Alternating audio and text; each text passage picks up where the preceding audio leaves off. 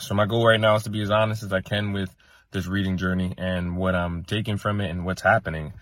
I need to talk to you before I show you this video about what's really going on and maybe you can take that from the video as well.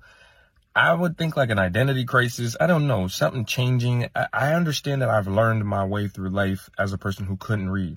Now I'm learning how to read and I'm understanding that my behaviors, the ways that I've lived my life, who I, who I am as an individual is operating off of a person who can't read. Now that I'm learning how to read, I'm saying I can change this and be different, but it's not easy. And on my lives, I'm really just pushing myself through my reading to try to do something I've never done. And these are the results you're getting.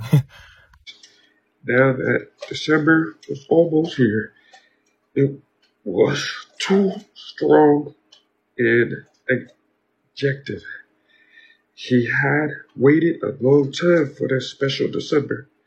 Now that it was almost upon him, he wasn't frightened, but he was eager to dis- to decide. He was eager for it to come, and he was excited. Certainly, all of the eleven were excited about the event that would be coming so soon. We're gonna learn, baby. We're gonna learn. I force it. Okay. We're gonna learn.